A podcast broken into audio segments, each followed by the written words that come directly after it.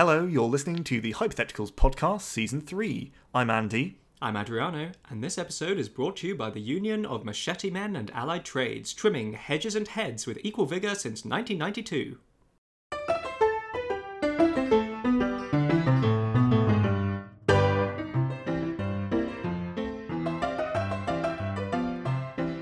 Adriano, I have been wondering about animals, because I like animals, and uh, the ones that we see day to day are mostly the ones which, which we've domesticated, because we've decimated our ecosystems, but aren't they cute? Let's not focus on that. So, so I was wondering, what if we had domesticated different animals? You know, I'm tired of seeing dogs and cats and cows about the place. I want some new, more exotic animals um, to be our, you know, our day to day friends slash food items. This one, I resent you a little bit, Andy, because I had to do some research for this segment. Oh God, imagine. I know. I like I've been forced into a realm of like actual legitimate information, and I discovered that we've only domesticated uh, fourteen large animals. Apparently, uh, you know, not so concerned with small animals like guinea pigs and birds because they can't provide transport. There's no military uses. They're not load bearing. You know, so that's what we've traditionally gone for, and hence your your sheep, your goats, your cows, your pigs, your horses, your Arabian camels, your Bactrian camels, your llama, your alpaca, your donkey, your reindeer, your water buffalo, your yak, your Bali cattle, and Mithan, brackets Gayal domesticated Gaur. I don't know what those last ones are. And a partridge in a pear tree. yeah, that mainstay of farming. Yeah, I've never heard of that last one. I need, I want to look that up now. Right, I'm really curious. Um, but yeah, all kind of variants on like a sort of a cowish creature or like a sheepish, piggish, like you know what I mean? Like they, they've all kind of you've got these largish quadrupeds, and they uh, either have a good amount of meat or a good amount of fur or fluff or both, and they carry stuff. yeah. yeah, milk is also good. They'll pull things for you. You can ride them. You know, that's what that's what the people crave. So yeah, I guess um, we're looking for other things which could fulfill some of those roles. Mhm. And I I'd just like to start off by talking about dogs. Um, I don't know, if, were they in your list? Sorry, I don't know. You know what's fun is no, they're not. Right, okay. And I don't know why. So um, disregard whatever source I got that nonsense from. I think it was National Geographic or whatever. Only 14 animals. Pah. Uh, maybe it's, sorry, only 14 large animals? I don't know why they're not counting dogs as like having a limited military use that don't provide transportation and load carrying. Okay, there's others. There's others as well. There's dogs. They'll help you with hunting. Why not? Tame wolves. What a great so, idea. To immediately disprove Adriano's argument, Mhm. I'm going with dogs. Um, so I'm thinking like wolves and dogs are useful because they form packs. So they're used to kind of um, hierarchy and, and sort of uh, working with others. And we've kind of co opted that. We've stolen that from them working with other wolves and we've turned it in to uh, to like focus on us instead. Mhm. So like we'll steal away a little little dog from its mum, and this is you know in our society it's fine. I, I don't know whether there's a problem with it or not. But anyway, we become its its parent instead, and it's like cool. I'll follow you and do whatever you want. Uh, is the idea. hmm So. Uh, if we want to take this pack idea to a really extreme level, what could be better than ants? So, Oh, because yeah. they, they they have like a hive mind. Yeah, what a great notion. It's not like a pack of 10 wolves, it's a pack of thousands and thousands, if not millions, of, of ants. So Yes. if you can convince the ants that you are their queen, hmm hmm then they will do whatever you want. You could, like, so obviously, with um, a big thing with uh, domesticating animals is selective breeding. So you get a trait that you want and you breed the animal. So, like, oh, this this is a particularly friendly wolf. Uh, so let's breed it with another particularly friendly wolf, and then the the offspring. The idea is that it will also be friendlier towards you, and you do this over generations, and they get friendlier and more fluffy and whatever. But uh, you do this with ants. You could breed them so that the queen pheromones resemble a human fragrance, like human scent or sweat, and so they can very easily, like, you just remove the queen and you put yourself in, And they just obey, yeah. yeah, so you have your entire house is like a giant ant colony, and they're like cleaning your dishes. I don't know what they'd be doing, but like you know, all the little crumbs that like get down the back of your sofa, they're collecting them, and they're like Yes. taking them to like grow little fungus somewhere, and then they eat the fungus. Um, Yeah, and provided. or you just like you identify the pheromone from the queen, Mm. and you just mass produce it and spray it all over yourself like a like a you know, uh, deodorant, like Lynx for ants. yeah, you got to remember to, because otherwise uh, that they will take you apart and eat you in your sleep. You got to make sure you maintain Yeah. that position in the hierarchy. that You've got to smell right. yeah, and it, it does get a little dodgy when all the drones start to try and come and mate with you and crawling all over you. It's not particularly pleasant. But it's Um, but up until I that mean- point, it, it works pretty well. Yeah, yeah, yeah. And you know, maybe that's something we can figure out with breeding and stuff. I don't know because like these species get changed incredibly by selective breeding. Um, like when when humans started off with chickens, I think they were like eight times lighter than they are these Yeah, days, and they yeah. laid like only a handful of eggs a year instead of like upwards of two hundred. So. Yeah, it's ridiculous. Have you, have you ever seen the pictures of? I mean, you did a biology degree. Maybe this was, you know, uh, absolutely obvious to you. But I don't think I found out until my early twenties that um, uh, fruit and veg looked radically different before we started selectively breeding it. Like people are all Oh, like, yeah. like, oh, you know, strawberries and bananas and stuff, all natural food. And it's like, nope. Have you seen like a wild, wild strawberry? yeah, they're so tiny Nothing and like there. spiky. Yeah, nobody cares. It's not. It's not designed well. Like the standards of animals, it turns out, are really low. They're like, yeah, I, I guess I'll eat this. It's made of thorns. Whatever. You need those nutrients somehow. And humans were like, nah, I'm not putting up with that. More fruit. Yeah, so you do the same with ants. Yeah, uh, get big more, ones. more ants to eat. You can eat ants though. You can eat honey ants at least. Like there's some species. Oh, I we're trying to replace the. You want like your cute little ants. You don't want to be eating your little ant friends unless you've combined like wolf, you know, a dog roll with the roll of um I don't know prawns, and you're just like I'm gonna eat my friends as well. I've got millions more of them. I mean, honestly, like that's as a species, we've kind of been a bit woo about like which things we made friends with and which things we ate. You know, like there's Mm. countries where people eat dogs. Yeah, and like and like horses as well. It's like why like Yeah.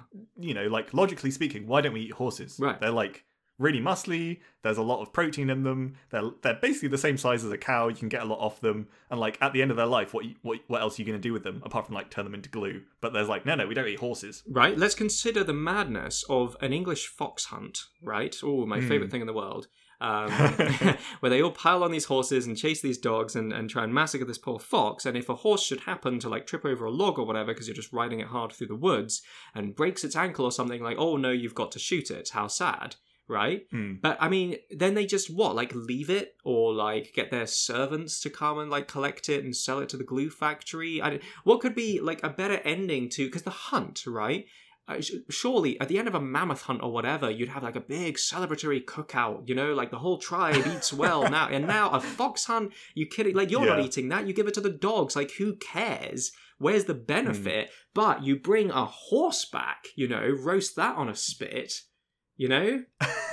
Another successful hunt. We've successfully accidentally killed a horse again. I'm just saying, if you're gonna go through all this faff to kill animals, you may as well eat them after. I don't know. I don't know. I just feel awful about the Oh. whole thing. I'm just saying the line about not eating horses in this country because don't the French eat horses or something? And yet over here there was a big scandal because oh no, it turns out some of our alleged cow meat is actually horse meat and we can't have yeah, that. I don't know if it was the French, but yeah, certainly there was a big scandal where so, I think it was some of Tesco's meat. I may have got that wrong. Don't sue me. Um, but was contaminated with horse meat or something, and Mm, people terrible. lost their minds. And I was like, why? Yeah. why do you care so much? It's important for food to be like what they tell you it is. I will Yeah, grant you, yeah. but it's not like it was, you know, poison. Mm. Anyway, Anyways, I'll, I'm just going to finish off on, on ants Mm, before we move on, though. So, um, another thing about ants is that some of them have domesticated aphids. Have, do you know about this? oh, and they milk them, right? Yeah, they milk them So for honeydew, good. which is like a very syrupy. It's like it's, it's like the the waste product of aphids. They don't they don't want it. They like excrete sugar water essentially. Amazing. So the ants like farm them, protect them from other predators, and like just drink the sugar water So um, directly from the aphid. Bit weird. Um, but anyway, Right I guess no, no weirder than like drinking milk from a cow. But at least like we put a sufficient distance there that like you can forget about the cow if you want to. This is the equivalent of like crawling under a cow and just applying your mouth directly to the udder. yeah. So, but but with this, you, they've domesticated aphids already. So not only can you domesticate ants, you can have two layers of domestication. You can domesticate your ants, and then they've got aphids helping you as well. so you can get like a huge source of uh sugary drinks i don't know like a healthier alternative to uh you know fructose corn syrup and as well as that they'll clean your house for Mhm. you and um you know maybe you could get your ants to farm for you as well Well, they'll build your house. Like if you're happy living in a big, you know, pyramid, like a cone, then Yeah, built of like mulched wood. Yeah. yeah, they'll build. You know, they'll build cities. It's they've they've already got the instincts for it. They understand. You make bigger ants, maybe, and they they could really get things done. Yeah. So yeah, you don't have any more need for like heavy machi- machinery or like in farming in with pesticides because you just have colonies of ants. So they like roam through your crops and kill any other insect that they find. Yeah, because you'd make them bigger, stronger, and they just yeah, you know, the poor wild instincts wouldn't be able to uh, hold a candle to them. This is fant. I think you've you've completely blown this uh this case wide open for me because I I got to thinking like okay, there's there's two my favorite two directions for what if we domesticated different animals are either real big. It's all just elephants and hippos, or real Hmm. small. But I was thinking small in terms of like um, like a herd of uh, guinea pigs, and that's where you're trying to get your meat from, you know. And like we're all enfeebled because all we're eating is, is guinea pig chops and uh, like quail's eggs or like tiny little birds' eggs and things. It's just it's much worse, frankly. Um, but insects, what an incredible untapped resource! I love it because then you can feed other insects off of this farmed uh, sugar water from the aphids. Um, and like you can get your ants to harvest your crops for you as well because like you already have leaf cutter ants in parts of the rainforest where they like will cut up bits of leaves and like take them back Yes. and that's what they feed the fungus just do that with like individual um like grains of wheat Yeah, you don't need a and so you combine don't, ha- harvester. you don't have massive intensive agriculture Mm. you've just got this incredibly pinpoint specific harvesting I love that vision, just a, a field swarming. And normally that's like off of a like of a nature documentary where it's like, oh, check out this like freak locust swarm that destroyed the harvest. But this time it's like, Mm. no, the insects are our friends. This is a bug's life essentially. What we're talking yeah about is a i was bug's just life, thinking right? it's bugs life yeah, hundred percent. It's like the locusts come in and they attack all your ants, and your ants have to like fight them off and like or like give them a portion of the, your your farmed wheat, and you're like, "What happened, guys?" And they're like. You have to build a bird out of like sticks and leaves in order to. I mean, spoilers for anyone who hasn't seen A Bug's Life. I'm sorry. it's only twenty years old. yeah, but brilliant. In this scenario, we could be the locusts. Actually, we could be the bullies that make them work uh, and then steal all their food. oh, brilliant! Yeah. The natural role of humanity. Oh, so um, uh, if, can I carry on on my um other ways to replace dogs? Yeah, please. Okay, so dolphins Yeah. going in a different direction That- here. Yeah, absolutely. I mean, So they're they're kind of the wolves of the sea. very much so. I'd say. I agree. Yeah, so they they hunt in packs. They're intelligent. They've got advanced social structures. So they're they're like wolves, kind of. Um, but it might be a bit inconvenient because obviously, well, I I thought a dog fin is what you call them. A dog fin is is for life, not just for summer.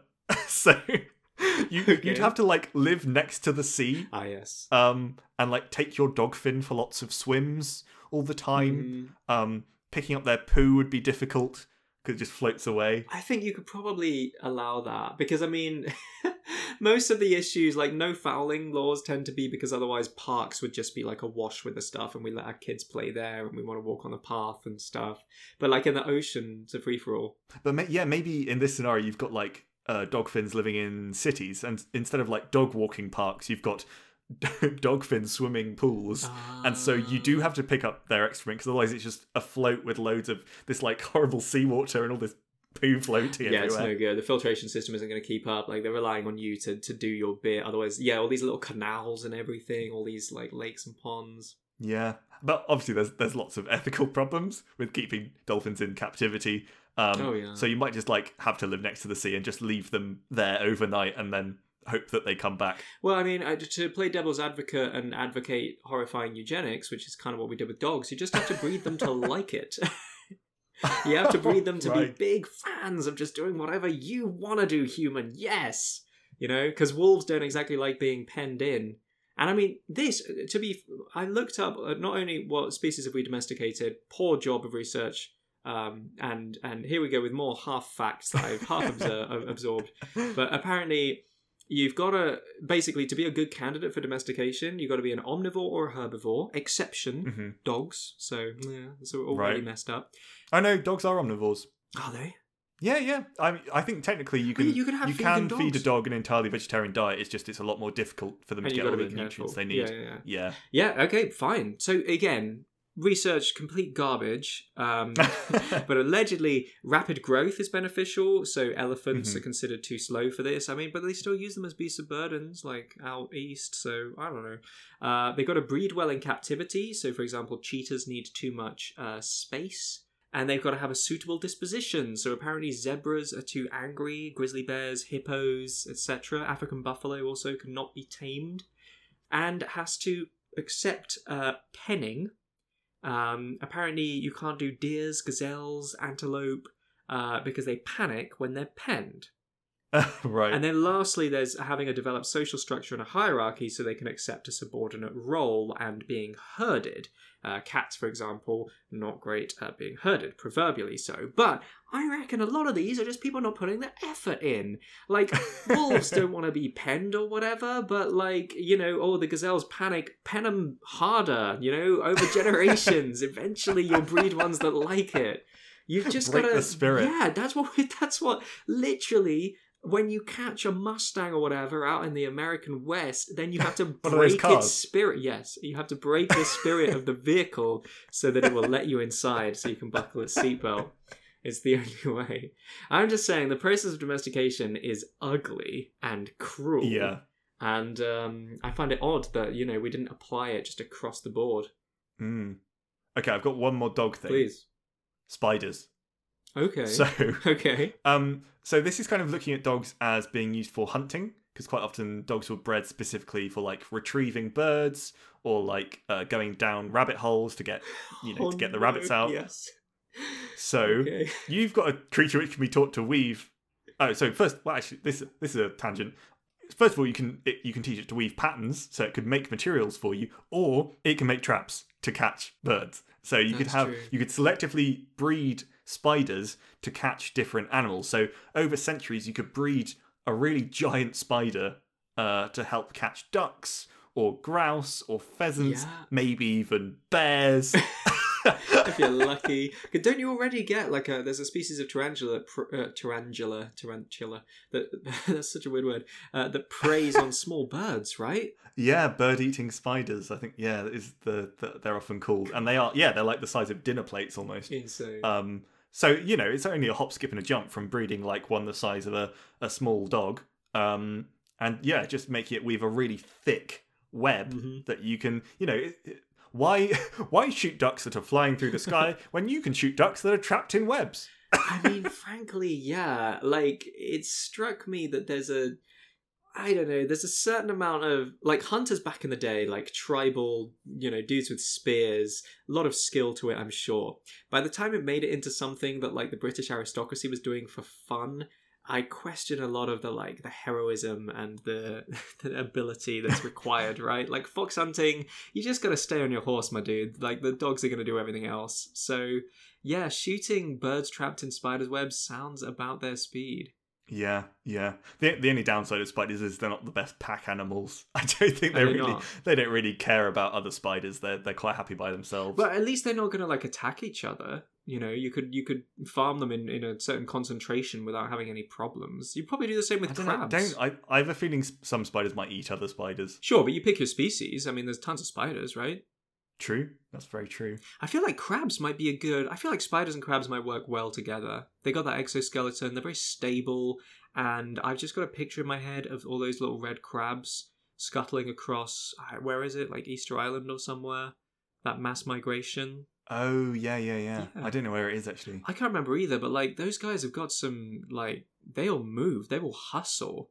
Like get bigger ones, strap some packs to their backs or whatever. They'll carry your stuff across the desert, whatever you need. The the only downside is that um because obviously they grow throughout their life and shed their skins, their their shells. Oh yeah. Um, you'd have to keep buying new little onesies for them. Oh, that is that is the worst thing I can imagine. You're You right. constantly they're constantly getting too small. You're like, damn it, not again.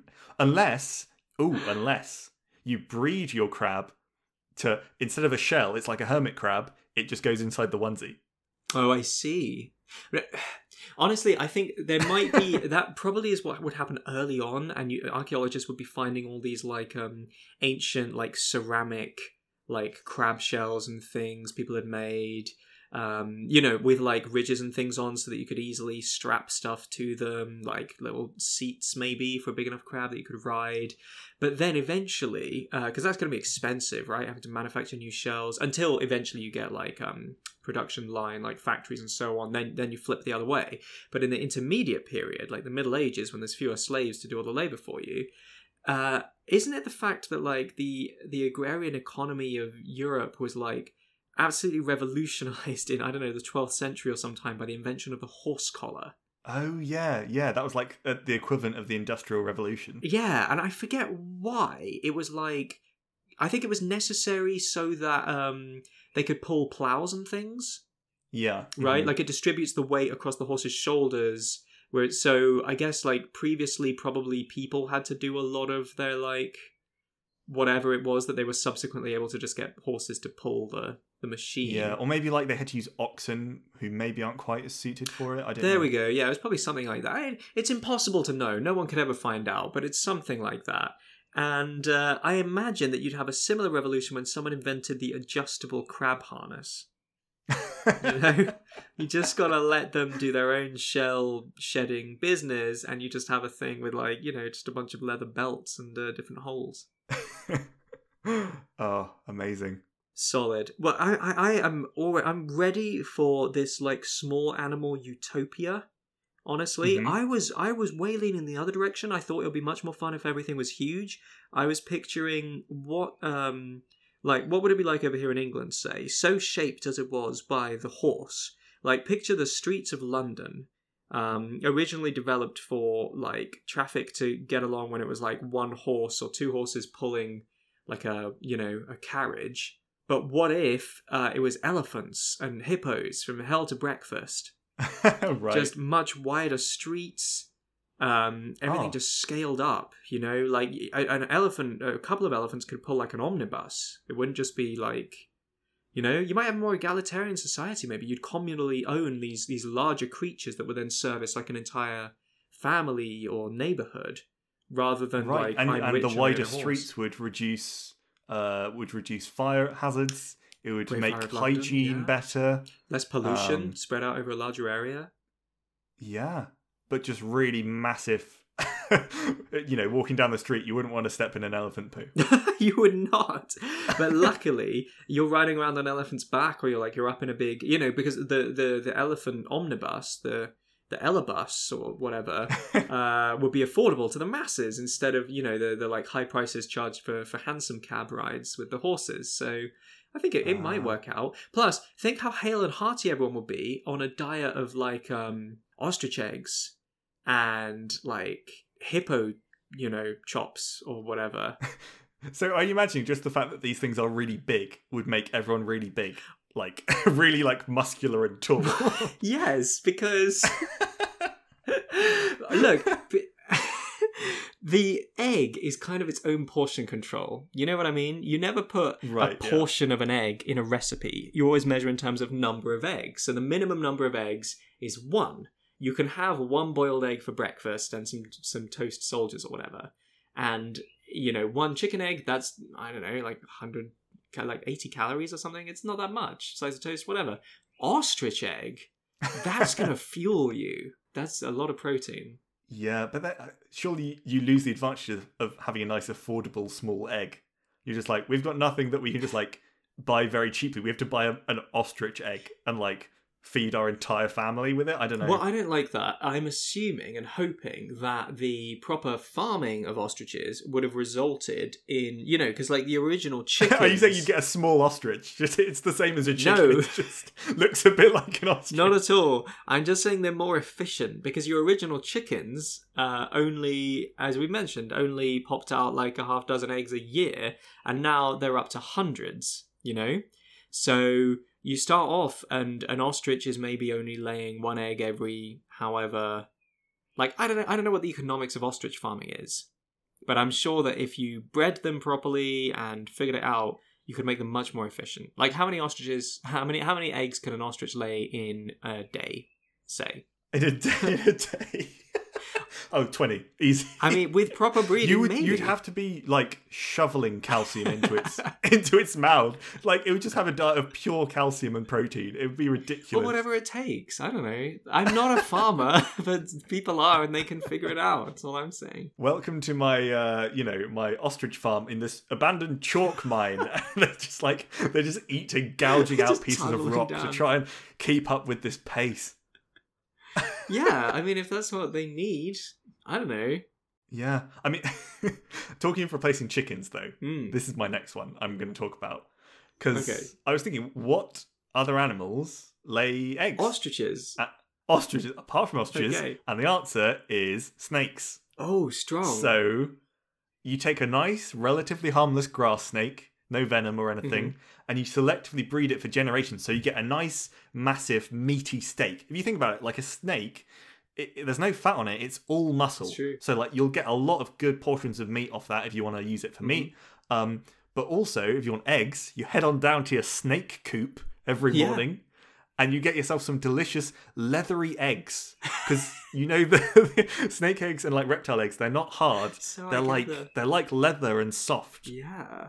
So you've got your your lovely leathery eggs which is a Mm. great texture you've got less risk of fox attacks because, Because he's going to attack even- your snakes. exactly you know they, they they might want you might want to try and attract foxes to your coop for your snakes to eat yes, it's, they'll slot right into the existing ecosystem. They'll do great. They'll thrive where chickens have been uh, preyed upon. Yeah, and you know, Uh, you might be unfortunate. Like you try loads of different species of snake, and the only one that's successful is actually bred from egg-eating snakes. So you need to have chickens anyway to feed their eggs to your egg-eating snakes. but So I think it would yeah, work. a nice value add to the existing chicken economy then.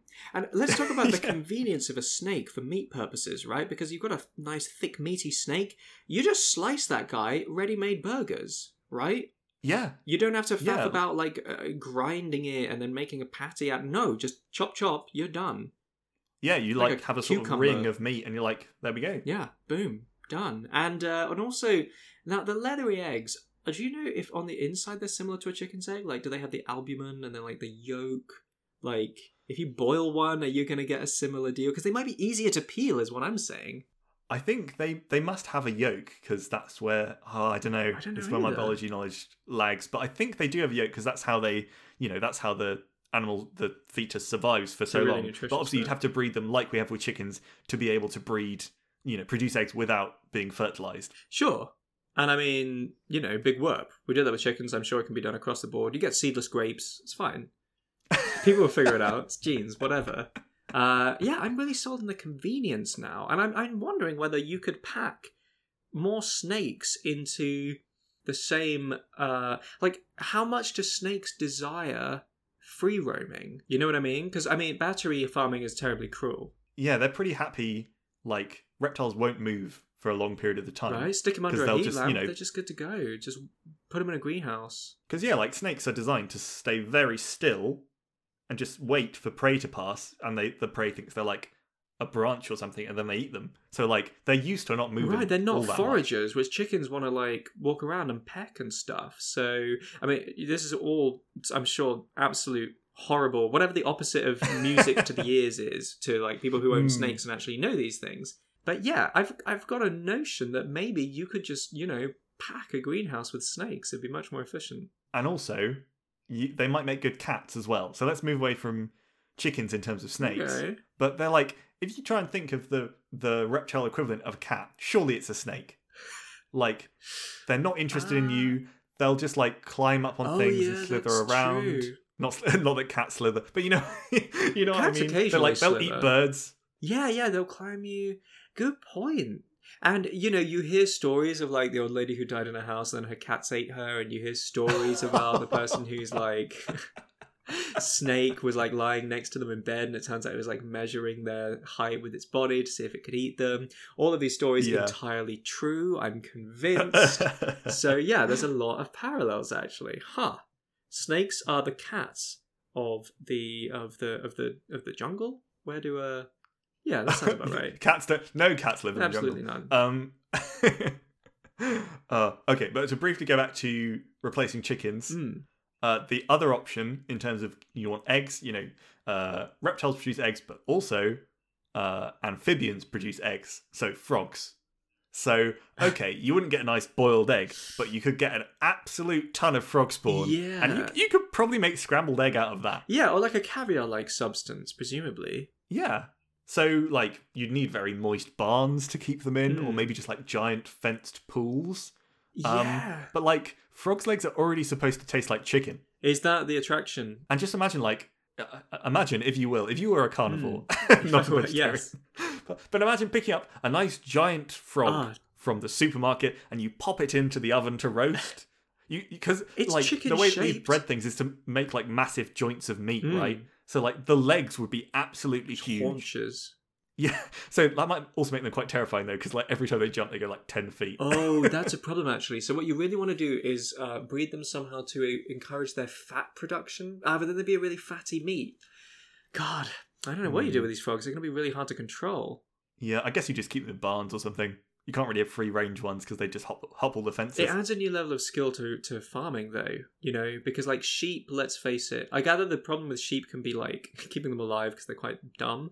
Um, but they'll stay put, like they're not interested in trying to escape. I, th- I think my impression is, you know, Yeah, they're pretty happy where they are. yeah, frogs, that's hard mode. Sorry, I'm just now imagining trying to.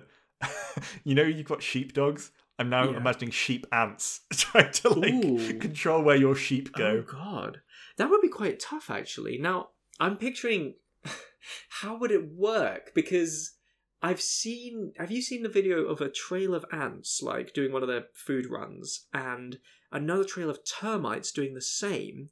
And there is a line of immobile ant soldiers and a line of um, termite soldiers just Right. between the two, like kind of like a, a barrier between like two lanes on a motorway just standing there, not doing anything, just ready, just protecting, just like no trouble here, like a like a riot line of police or what have you. Oh wow! No, I hadn't seen that. That sounds cool. it's though. very cool. So I'm thinking that it would be kind of creative penning on the ants' part, because either Hmm. they form up into a ball and just roll around, kind of like a dog runs around, and and figure out a way of making some noise to freak them out and, and, and get those sheep going in the right direction, or it's a case of building like big ant barriers uh, where they don't want them to go. Right. Or, yeah, I like the ant barrier thing, but you could also combine that with some ants. I think most ants spray acid Do they? when they're attacked, formic acid. Wow. Um, so if you could get your ants to spray Oh, acid at your sheep, they'd like run away. Uh, yeah. Yeah. that might. I don't know. that might have side effects. I feel like on the wool, if nothing else. Hmm. Yeah, and your fields would just get like completely acidic soil and everything would Oh, die yeah. because of all the ant spittle. Okay, yeah. So maybe that's mm, that's one one one mark in the in the cons column for ants. Otherwise, perfect. okay, well look, Oh, thinking small. I also like the idea of um like moles, mice, voles, just a lot of little critters. You know, maybe in some kind of like mole man, like underground tunneling society kind of situation. Um, I mainly like the aesthetic because, frankly, I can only really think of downsides. Uh, like the amount of them you would need to eat, the amount of like moles you would have to skin to get like enough fur to do whatever. uh, You'd have barely any leather, and all our clothes. there very is wasn't there mole hair? That was a thing, right? Yeah, and I I've heard of it, and I'm like, what are you guys talking about? If you're gonna fur, if you're gonna skin an animal for its fur, surely go for a bigger one. Like moles, really? What? Why? Yeah, you like hundreds of the things. Yeah. in one coat or something. And is it better? Like what? What's like? Why? Why not mice? Why not shrews and stoats? I don't know. So, so what are the what are the downsides that you can think of? Well, uh, just the fact that they're so small. Um, so you have to eat like you from one pig. You can carve up many bacons, but it Yeah. takes many mouse to feed you the equivalent of one bacon. Mini, Minnie Mouse. Many mouse. Unless you can breed them real big. Yeah. So the good news is mice breed really easily and they're happy in an enclosed environment and they'll eat pretty much whatever. You know, in fact, you have to work hard to get rid of mice. So, like, having mice, easy. might actually be more efficient than I think. You know, a kind of like Yeah. uh, sometimes it's more efficient to to scale the individual product up, and sometimes it's more efficient to scale up the production of the product and just have more of a smaller thing.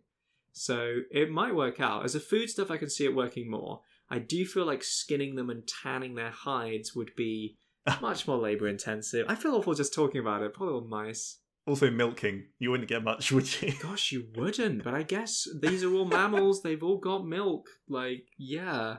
It would be a rare commodity. Oh god! You know, last week we talked about um the uh the got milk like uh adverts from the dairy industry Oh, in the US. We did. Just imagining got milk and there's just like a horde of rats in the background hooked up to these machines. Ah, ominous. Yeah. I don't know. I, I, We've gotten used to cows. Like, there's nothing inherently appealing about a cow, probably. We're just used to them. But uh, having gotten Yeah. used to them, it's weird to think of, like, stoats or whatever. Like, there's pet pet rats in my house, uh, but the idea of milking them still strikes me as kind of weird. yeah. I mean, I guess the logical thing would not be to minimize it. I know that's your entire point. but like if you're looking for a rodent to domesticate, surely you could go worse than like a capybara. Oh, yeah. which are like they're like the world's biggest rodents. They're kind of the size of a I don't know, like a dog maybe, There we go. uh, like a terrier or no, like a collie or something. But like you know, you could you could get a fair amount off one of them. You know, maybe the smart thing to do is to just like we've diversified too much. It's confusing. For efficiency, an entirely capybara-based economy. You get a half dozen of them, they'll pull your sledge. Um, Yep. You eat them. You you they are your pets. You know, you milk them. You shave them. oh god, Nice and easy. yeah, just one yeah one size fits all, one species for all. Yeah. Or at the very least, I guess what we've really done is we've specialized on um, mammals specifically. And now Hmm. we've talked about the many, you know, surprising virtues of the insect, the arachnid, the crustacean, the reptile, um, and the bird a little bit. I mean, you could go all bird. just riding ostriches around. Oh, yeah, I mean, that's already a good start. I'm sure they could pull carts and stuff as well. Um, and also, I mean, with enough strong birds, like you can just James and the Giant Peach it, like tie them all to your to your hot air balloon or whatever. Get carrier pigeons carrying your packages. It's in the name, you know. Yeah, what could you replace carrier pigeons with? What in a in a. well, the other option I thought of was either all birds, or I think we're running out of like Kingdom Animalia at this point. Uh, but you could go all fish, and we've talked about the dolphin, uh, and we did. I don't want to all fish all fish. in our land bases. Well, yeah, because I don't want to retread. We've already talked about what if we developed underwater instead. So we talked a bit about Yeah. domesticating fish there. Forget that. Uh, in our land-based society, basically, I think places like Venice and uh, like island nations probably absolutely get their Ah. money's worth here. Everywhere else, a lot of canals and things. Um, like just Yeah. Amsterdam, it everywhere. Probably you do a lot of flooding of your own land. Um, So, li- like, literally the opposite of what we did in history, like where we like drained all the marshes, Mhm. get rid of all this water. Don't want that. Let's get rid of all these special ecosystems. Dry everything out. Uh, jobs are good. Yeah, no, forget that because uh, I mean this is a true alternate history scenario. What if we had instead domesticated the fish? Because let's face it, it's probably just racism on our part that made us fixate on land mammals. Because what are we? Oh, we're land mammals. Coincidence? I think not. If we just stuck our heads underwater and understood that we are all, you know, brothers and sisters underneath, uh, then we might have discovered, you know, that the the humble fish um, can pretty much do all that stuff anyway. It's like when um in Harry Potter when he's in the Goblet of Fire when he's got that egg and when he opens it up and it's just like sounds like screaming, but he has to open it underwater and then he can understand the Yeah. message of the the mer people. Exactly. If only we'd stuck our heads underwater, we could have heard the fish saying, "Domesticate Yeah. us. We're so we want to be your bored. friends. we need to be useful. Give us purpose. yeah. And you know, from there it's a hop, skip, and a jump. I mean, some like electric eels domesticated for the purpose of power generation is like the absolute dream. You know? Yep. oh, that would be cool. Wouldn't it? Zap zap. Yeah, a whole new use for domestic domesticated animals. Yeah, and I almost wonder, like, if you keep them as pets, then now you can generate your own power. Because, like, maybe they, I don't know, do they do it when they're threatened? It's probably only when they're threatened. I think, and when they're hunting. Okay, well, I mean, cats play with their hunting behaviors. So you play with your cat, it's doing what it would do when it's you know, and it's it's its adrenal glands are pumping and its heart's racing and all this stuff that is like not efficient for the organism. It's not fostering its modern day survival because it doesn't need to hunt for its food, but it feels good to the cat and uh, you know no harm no foul. It's, it's it's built to do this so it's fine. So you don't want to just like whip electric eels into making electricity for you. That's terrible but uh, maybe you play with them by getting them to like you know hunt a fish on a on a rod if you will and you know in so doing they're just electrocuting the absolute hell out of like the the dynamo belt that you've uh, strapped to it Right, and you could you could automate it so it just like constantly is like pulling this thing up and down and around the the little uh, aquarium so that they're always uh, chasing after. Yeah, it. I mean, you'd have like uh, like there's automatic cat toys um, that the cats almost invariably immediately get bored of. Um, yeah, you'd have this whole industry. Which is it just me or is it flourishing? Like I feel like I'm hearing more and more about like um, special forage feeder thingamy bobs and automatic like food and water dispensers and like automatic wiggly things for cats. Is it just me? Maybe it's just me hearing more about them. I don't know. Uh, I, I don't I don't keep uh, tra- I don't follow cat news uh, weekly, so Oh, I'm, like, I'm not so yeah, sure. Yeah, I am subscribed. Um, and that, that reminds me of an old meme. Do you remember cat facts? No, I don't think so. It used to be a, a gag people would pull on um, people they didn't like was they'd subscribe them to cat facts, and they'd start getting texts like. Uh, did you know that you know there are however many species of cat like and then they they put puns in there like that's a I, I can't think of one. I can't they, they put you know meow puns and and per like that's Right. perfect and yada yada.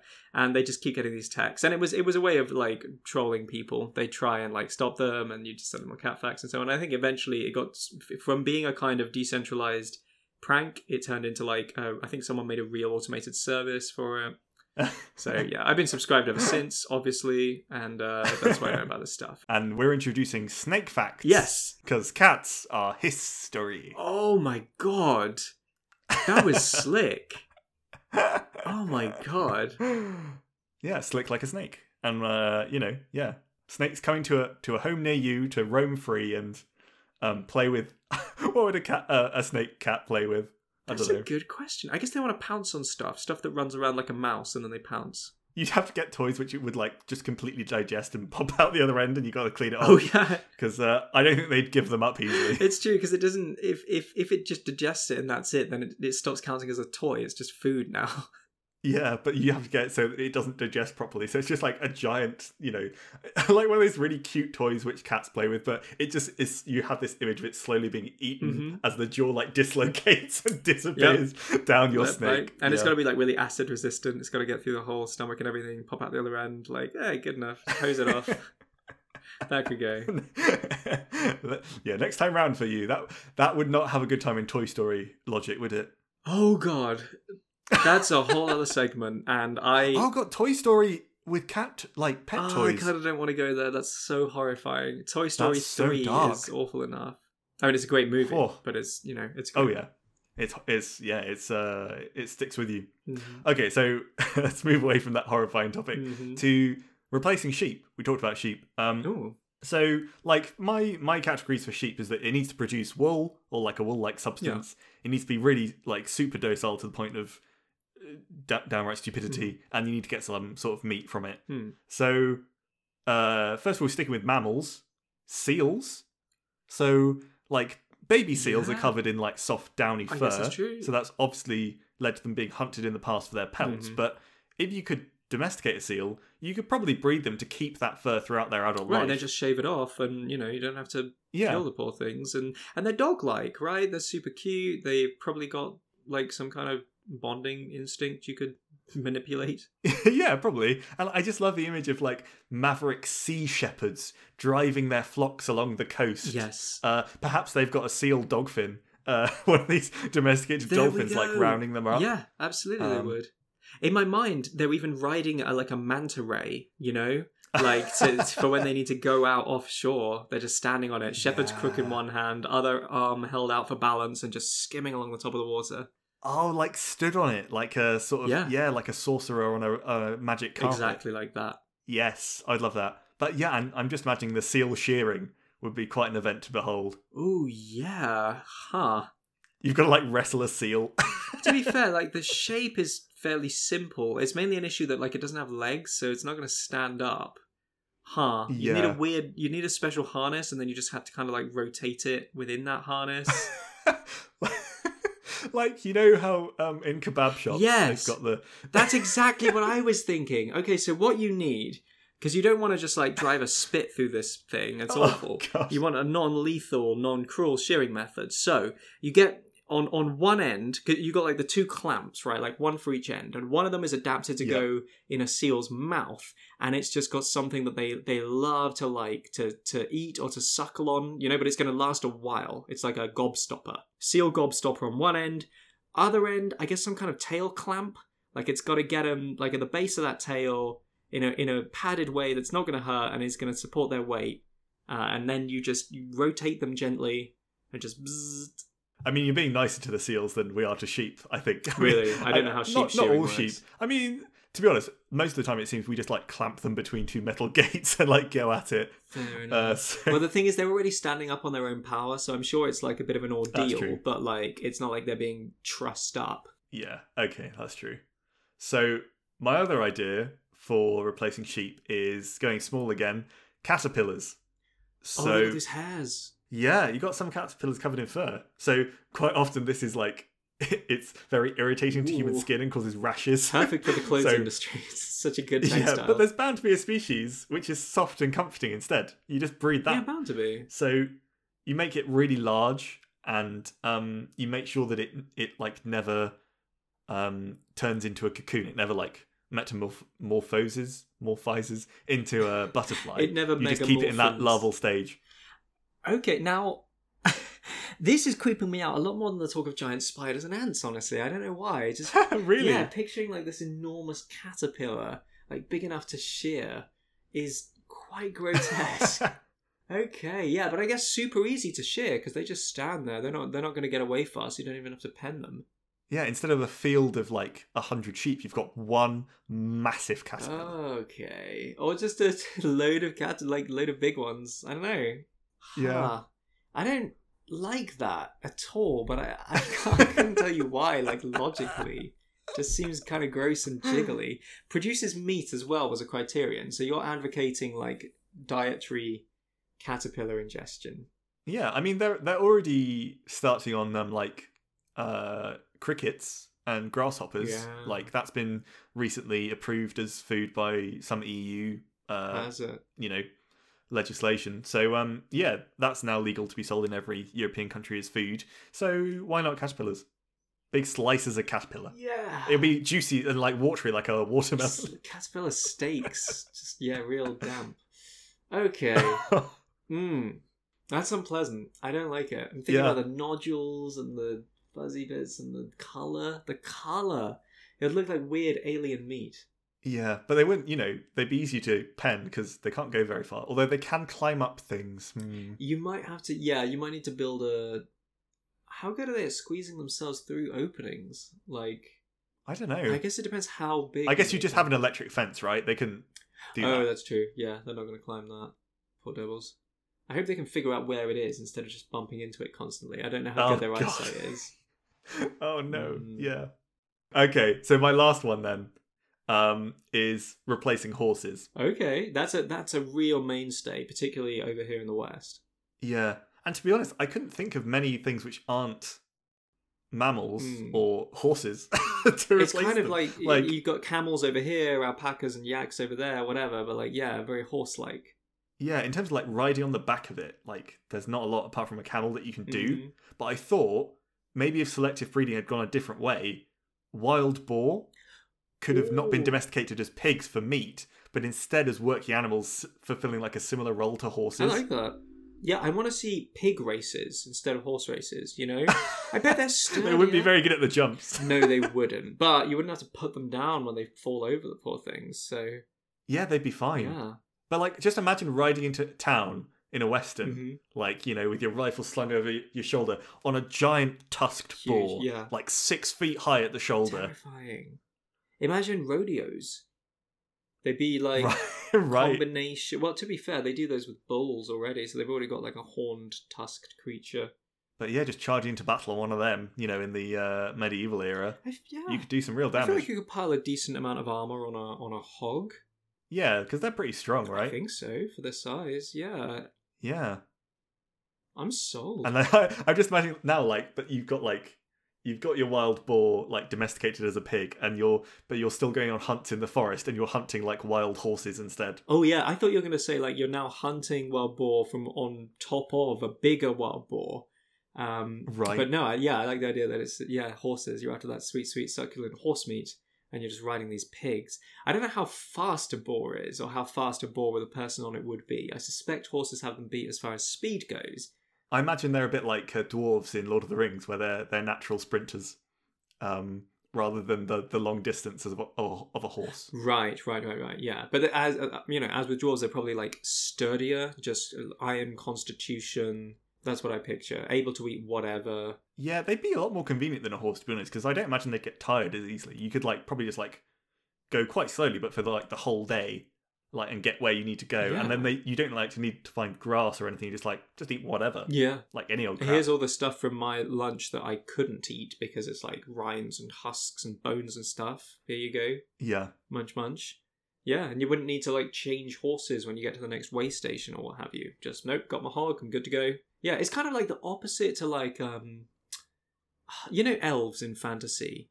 They're all like lanky and like fast and nimble and light and they they make like what's it called? Lembas? Elven waybread i think? Yeah that like you know so light and you know tiny and and you barely know you're carrying it and it keeps forever and uh you know two bites and you're you know you're full and energized for the whole day and goddamn elves. And i just they're so it drives me nuts because they i i think of them as very similar to the aristocracy in a way. They've got this real like holier than thou attitude. Just like we're better more refined ha ha ha elves. Um and a, a, a like a dwarf on a hog is like the polar opposite. And i like that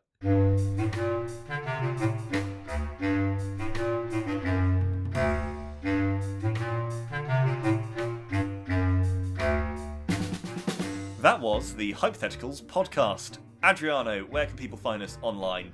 we're all over the place andy Oh, we're everywhere, everywhere. That's right. We're on Instagram, Facebook, Twitter. Just search for Hypotheticals. That is Hypotheticals, the weird way we spell it, but without the R. Yes, and uh, if you would like to leave us a rating on a podcast app of your choice, be that Acast, Google Podcasts, Apple Podcasts, whatever they may be, may take some digging, but if you could leave us a five star rating, uh, it would mean that we would get more than at least five listeners. We would love you so, so much. And please, why not tell a friend who might enjoy listening to our dulcet tones? And we will see you next time.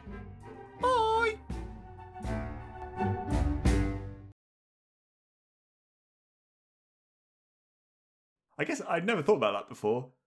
That, like, in fantasy, elves are like upper class, Mhm. humans are like middle class, and dwarves are like lower class. It's like you can imagine the, the state of mind of like the aristocracy of being like, look at these peasants, they're all so muscular and short. It's like you Yep. know they're so grimy and they they're so calloused on their hands and they they're really stocky and strong. And like it's not a million, uh, you, it's not like a a big leap to be like, huh, I'm gonna write dwarves down as like a Yep. A character, like a you know. I suspect It all gets into a strange race stuff. it it really does. Yeah. I started thinking recently about how, like, uh, orcs in World of Warcraft might be a bit Yeah. dodgy because they come from Africa and they're brutish and a lot of them have Jamaican accents and it's just Right. you know Mm, yeah fantasy racism. I don't know how relevant any of this is to our segment. Maybe it needs a little snip snip off the end.